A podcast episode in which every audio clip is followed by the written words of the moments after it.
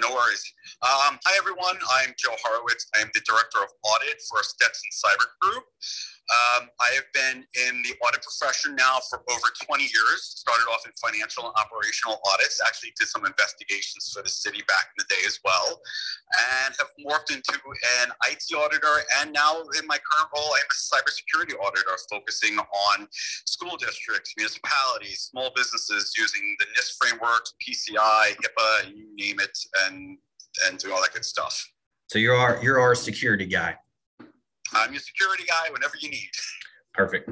So the one question I had was it seems like the attacks are so sophisticated these days that uh, I'm curious if, you know, historically it's always seemed like the issue has been on the end user. We open an email we're not supposed to, download an attachment we're not supposed to, click on a link we're not supposed to. But I'm curious, is is is it still on us that much, or are the attacks become so advanced that maybe even at some point it's going to be like, well, there's just there's really nothing that can be done. Um, I think that there's always something that can be done. Uh, nothing is 100% foolproof, of course, and most of the times you're right, it is human error, unfortunately. Uh, and that goes back to a lot of places not having an education program in place or um, all the components of a, a thorough program in place to protect themselves.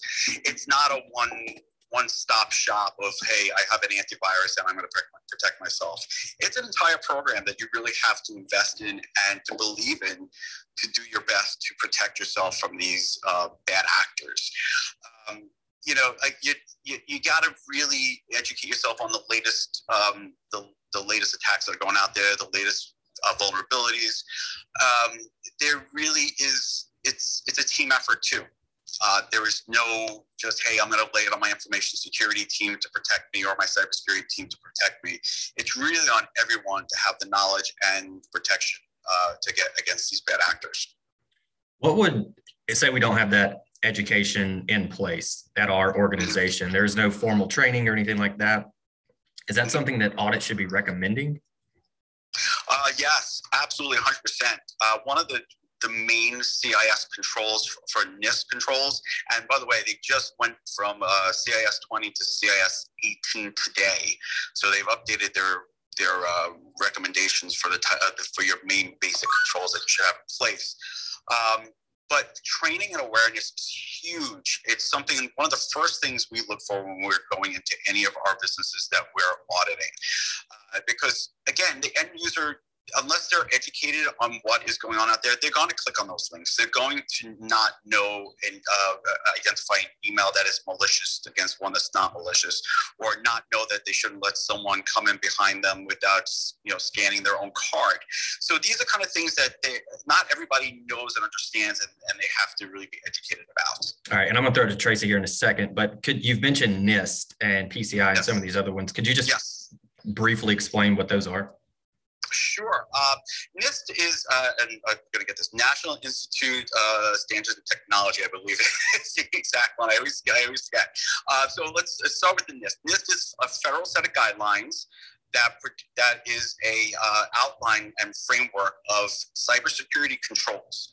They start with these basic now 18 controls, but within each of the 18 controls, there are sub controls that they recommend, and depending on what you implement within those 20 is your um, your tier of how cyber healthy that you are. Um, we tend to like to use the, the NIST framework because it is really it's nationally recognizable. And when CMMC guidelines, uh, so CMMC is what the Department of Defense is going to be implementing for most government, if not all government contractors within the next uh, year. I mean, it's in place, but it's not fully implemented. Uh, they're really basing it on the NIST controls. So that's going to be that should be everybody's first step in looking for cybersecurity controls who aren't regulated by PCI.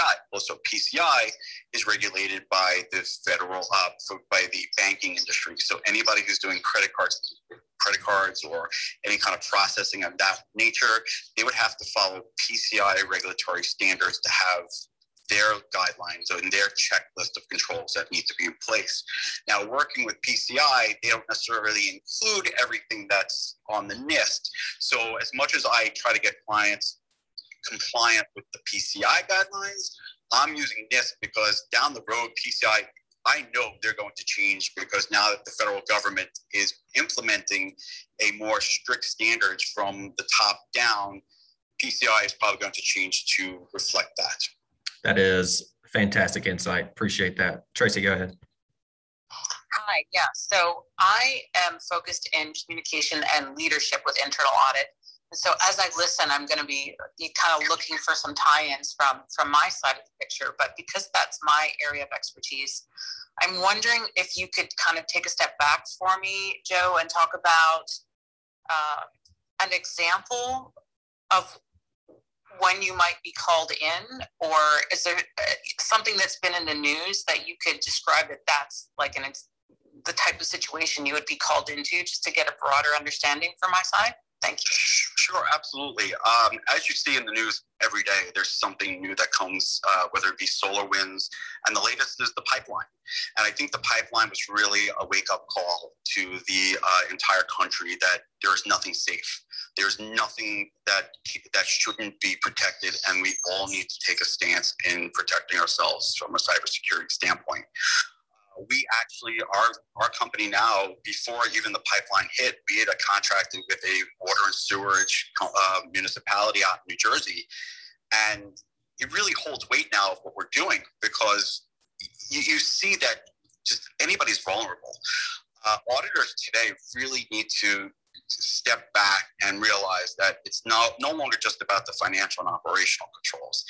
You know, the frauds aren't happening as much as they're, you know, as as they'd like to think it is anymore. The external auditors are looking at that. Internal auditors looking at that. Compliance teams are looking at that. So it's really so overly uh, monitored that auditors need to really read up and learn these new skill sets of uh, basic cybersecurity controls. And they're, they're not hard, they're not scary. Um, if you really look at, say, the NIST framework and you look at the CIS 18 controls, even if you don't understand all of them, there are easy ones to understand. Um, do they have an incident response plan in place? That's important because if you do have a cybersecurity incident, what do you do? What, what's your next steps? Everyone should have a plan and a policy in place for that. Uh, what's your disaster recovery plan? Uh, what do you do again about training? Training is also one of the basic controls. Uh, is there are there firewalls in place? Even if you don't know the ins and outs of firewalls, you can still go to your IT teams and say and ask them, are there firewalls? Where are they located? Do we have them on every point that's come uh, open port, port that's coming into our company? So uh, internal audit today really needs to shift mindsets a little bit, not to completely go away from those financial and operational controls, but to branch out and build a little bit of that cybersecurity audit and IT audits into their program every single year. I'm going to ask for some free advice, Joe. Sure, of course. so let's say that we don't have a some kind of educational cybersecurity educational awareness within our um, within our organization.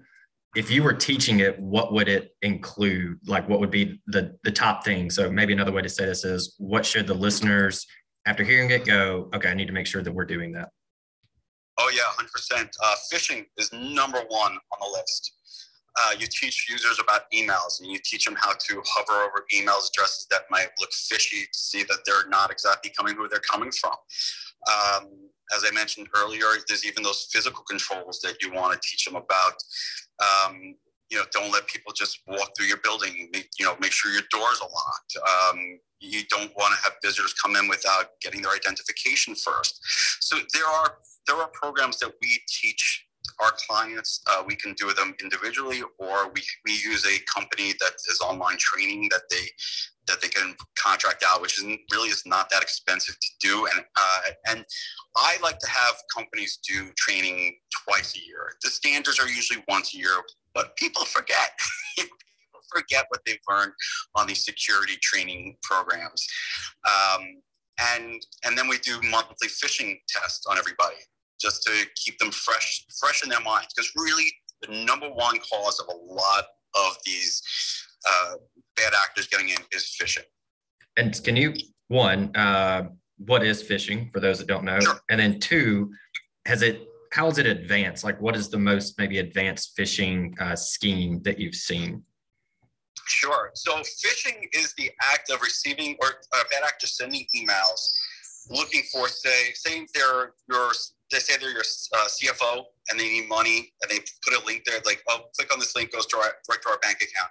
Click on the link, it's opening up a portal for them to get into your systems. But there's also smishing, which is the uh, text messages, and there's also uh, phone scams. So all those different things are really trying to get into your systems and to look for. Uh, Trent, what was the other part of the question again? I'm sorry. How is it advanced? So I know, like, I'd always think phishing is basically you download oh, something or you click a link, but is it has it advanced any more than that, or should we just really be aware of odd-looking emails with attachments and odd-looking emails with links? Oh no, they they are getting so good with their graphics. Uh, you'll get emails that look like it's coming directly from Google or directly from Microsoft or directly from your own company. They'll they'll get into your system and they'll they'll see your directory and they'll make it look like it's an email coming from your coworker down down the road. Um, so they're really getting very very uh, sophisticated in that nature and with their and what they're actually asking because they'll get to really know your company. They'll ask questions, they'll call up and they'll talk to people in the company and they'll get enough information that when they email you, you think they're actually you're actually talking to someone within your own company or a company that you work with, a third party vendor. Right. Uh, just to reset the room real quick, if if you look in the bottom right hand corner, you'll see a hand raised. If you want to ask Joe a question or have a comment, click that. We'll bring you up on stage and you can ask Joe your question. Tracy, I think you had a, a question or a comment. Yeah, I just wanted to tie back to what Joseph said about training. So, like, what are the top three things maybe we can do that aren't maybe quite so IT related? So, training, communicating the policies or, or things to the to the company. What what are some of the kind of non IT things? Well, training is definitely not really IT related. It's just you know it's your basic common sense kind of things. Um, the phishing exercises are wonderful because the, they're just emails that come through uh, and they test to see if someone will recognize a phishing uh, email or not. And what they'll do is a lot of times they'll say, all right, if you think that this is a phishing, they'll, they'll install a button on your email. And uh, Microsoft Outlook and Office 365 is equipped with this. Your IT department just has to install it. That you can click on this phishing button and it will go back to whoever you decide that it wants to go to, whether it be IT to investigate or your compliance department, whoever you want it to be. Um, so that's it's really it's it's a simple training. It's it's nothing complex that anybody who is not IT uh, knowledgeable can really understand these trainings. Uh, yeah, the other things are you know you could have you could have your meetings to just discuss it. You have your IT team come in and and tell people what are the latest threats that are going on. Uh, we actually have on our website a threat feed that you can go in there and we're setting it up soon to that you can set it up for to come to your email address. Um, we have threat feeds that are whether it uh, be specific just to cyber attacks whether it be to um, certain vulnerabilities or I, I put in there for privacy and governance because uh, there's a lot of attacks going on in the healthcare industry education and all these different industries and we pull in these feeds that people are going to want to read and see and, and, they're very easy to read very easy to read and they also give links to webinars that are free that you can learn about these different type of attacks what's the where can they find those resources joe uh, so if you, if for us, you can go to our website and there, uh, which is stetsoncg.com, and there is an, a uh, threat feed link on the top. And if you go in there, there'll be different tabs for the different types of uh, threats that you would want to look for. And I just, I just want to jump in, Trent, and say, um, if you want to put that on uh, Trent's LinkedIn post from today or my LinkedIn post from today, you can go in the comments and put a link to your website or the relevant links if you want. I would love to. Thank you. Yes, any way I can help, that would that'd be great. Uh, you know, it's a free resource. Even when the emails come out, you know, for an email uh, resource, it's free. There's nothing that you have to pay or do. It's just you know, you visit it and you see what's going on in the world. Perfect, and we'll include a link in the show notes also uh, from the podcast. The you mentioned the the pipeline, and I don't know if it's it's too early to know all the details. Can you walk us through what happened I'm sorry, Trent, can you say that again? You broke up a little bit. Relative to to the pipeline, because it was national news, uh, obviously. Um, and I don't know if enough details have come out to where they've been able to say, you know, this is what happened. But could you walk us through what happened if that if they've disclosed that yet? Uh, I don't believe they've disclosed everything yet. I, I can say that they probably. I, I can only speculate. Uh, I haven't read all the articles on yet. I, honestly, we've we've been so busy with the amount of work that we've been getting because of the, the fears that have been coming down the line from a lot of different companies that want to get their cybersecurity um, health up and running. So my guess is either they, like in other places, they did not patch uh, up uh, any type of software that needed to be patched, or they didn't have the right antivirus in place, or they didn't have, um, you know, a lot of places just used general Windows Defender antivirus. And honestly, even though it's an antivirus, it's not really that good. Uh, we see that with a lot of government agencies. They just really take what's out of the box and they run with it, and it's just it's not enough. Uh, and that's why they're going to need to start having these standards. And President Biden has really come down to make sure that these standards are in place. Yeah, that's great. Uh, I've seen that in the news recently. What can you walk us through that a little bit about what his uh, kind of objectives are with that?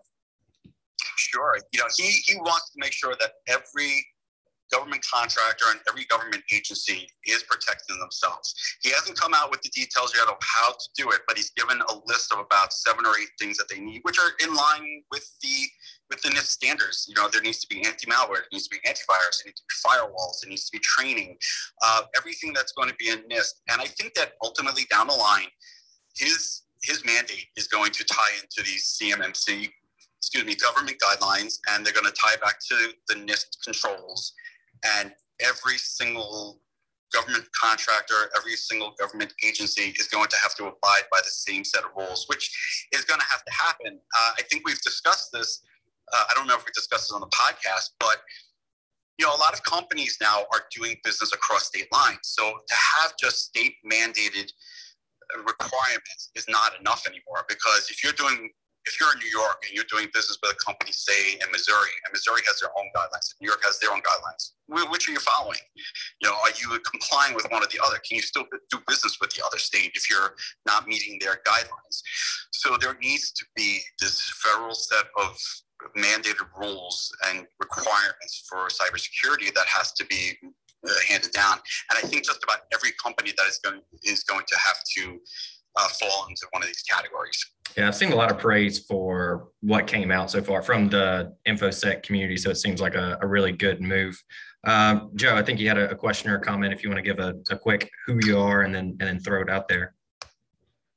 Sure. I just want to say thank you, Joe. This is awesome. I think cybersecurity is on the top of every one of my risk lists that I do trainings, and it's nice to be able to provide some um, helpful tips. And um, I'm especially interested in the training piece of it, probably much like Tracy. So as you were talking, I was sitting here thinking, you know, how can internal auditors start training about cybersecurity in their organization? So, um, you know, and then as you start talking about all these sorry. the really boring trainings uh, yeah. that they have to sit through. And then, you know, I've recently read about this term cyber fatigue. And so I was kind of hoping you could shed some light on how not only could we combat cyber fatigue in our organizations today, but then even more as these new regulations might come out. Uh, you know, to me, I think Trent and Tracy do a great job of like talking about innovation in internal audit? How could we be more innovative? How could we be more innovative about training for cyber? And I think you've touched on it because you've talked about, you know, do those email exercises, but what more could we do to be, you know, to combat that cyber fatigue? Sure, and, and I gotta say, you're right. That you can get cyber fatigue very easy. Uh, and someone like me, who is just constantly receiving emails and information about all the different uh, attacks that go on throughout the country and this training and that training and new guidelines and new frameworks. And there's a you know we're doing stuff for schools that's new york state education law. They have their own framework and FERPA. it's just it's overwhelming the amount of different uh, cybersecurity requirements and things that just go on your head that you feel like your head's going to explode sometimes. Um, you know, I'd like to just always tell people that you, you just got to step back for a second and not panic. You know, it, you, you can't you can't worry every single day that oh my god I'm going to get attacked. Oh my god I'm going to attack. But at the same time, pick a framework. Um, don't look at every single framework out there. Uh, there are companies that are like, well, we're going to pick this one. We're going to do this one. We're going to do a little of this, a little of that. You, you can't do that. Just pick a framework and stick with it and learn it and understand what it is. And even when I go in and I do the assessments on the NIST framework, and there are 150 plus sub controls that are included in the NIST framework, I tell every one of my clients, don't worry, you do not have to do all the 150 plus controls. And I think that's where people get confused. I think people think that they need to, uh, to be in compliance with every single every single piece of these controls that they need to do. And then they're going to be super cyber compliant. Well you might be but it doesn't mean you're going to have that one employee that's going to click on a link and then you know you're wasting all this money and time protecting yourselves and it goes right out the window. So it's really just i guess it's a personality type with me and Joe and Trent, you know me, you've met me, you've, you've spoken with me, and you know I'm more of the laid back type where it's like, you know, it's going to happen. I've been on the internal audit side of things, and I've seen how internal companies work.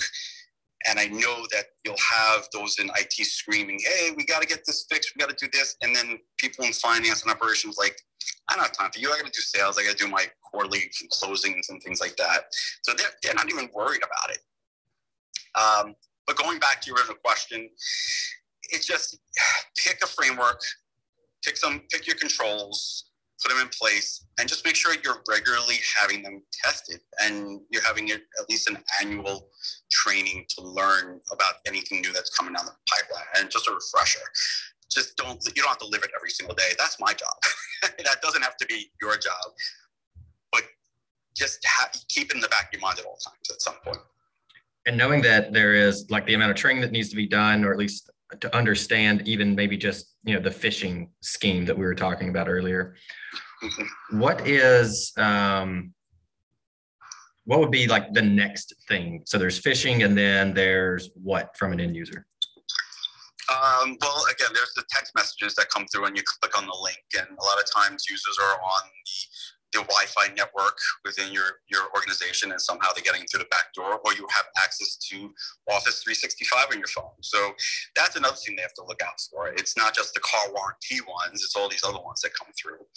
Um, it, it's again really just a program. It's and I, I stress this to every single one of my clients. It's it's a program. Yes, you have to be educated. You have to know. I can't tell you the amount of people who just don't know anything. They don't pick up a paper. They don't read about the pipeline. They don't read about SolarWinds. They don't know it. And and the worst part is even when they read it, then they don't understand it. And, and you could train them a million times, and it's no fault of their own, but that's just not how they're wired. It's up to us to really sit down and take the time and explain it and explain it in such a logical way and such a, a simplified way that it makes sense um, that's that's the challenge I put to a lot of auditors and cybersecurity professionals. You know, relate to your clients, relate to each one. I have different clients along different industries. I don't speak to them all the same way. I can't. You know, I'll speak to a lawyer one way, I'll speak to accountants another way, just so they understand where I'm coming from. Yeah, that's a great point. The, the, the text message thing is really interesting to me. So the scenario you laid out is uh, my organization has a Wi-Fi network. It's secure. I'm logged into it on my phone. Let's say I don't even have Office 365 on my phone, or it's not a, a, a corporately managed phone. Somebody sends me a link through a text. I click on it. Bam, they're in. Is that what you're saying? I'm sorry. Repeat that. You, you broke up a little bit. Sorry. So they, uh, I'm in my organization, there's secure Wi-Fi to the network. I'm on that network through my phone. I don't have Office 365. It's not like a corporate phone. It's my personal cell phone. There's no uh, corporate anything on there. Someone sends me a text message. I click on the link, and through that process, they can get access to the network. Right. So, you know, at that point, they're getting into your private network. I mean, you have to worry about your private home um, you know, it's not just your office you, you need to be worried about because people are then getting into your private emails and then they're getting into, they can send phishing emails from your accounts um, and start getting into your bank accounts. So it's not just a work related issue, it's also now a personal related issue. And that's when people start, it starts hitting home with them like, oh my God, I, I got, I got hacked. Well, yeah, I mean, you clicked on the link. It's you know, it's not just it's not just these federal governments. It's not these small businesses. It's not just all these large businesses getting hit with SolarWinds. It's they're going after everybody. Mm-hmm. Anywhere that there can be money to be made, that's what they're going after. Whether it be people with money or business with money or data. I mean, it's really that's that's the main goal: money and data. Okay. We'll, we'll close out on this last question. If you could grab every auditor in the world by the shoulders and shake them and say, please just do this thing, what would that be?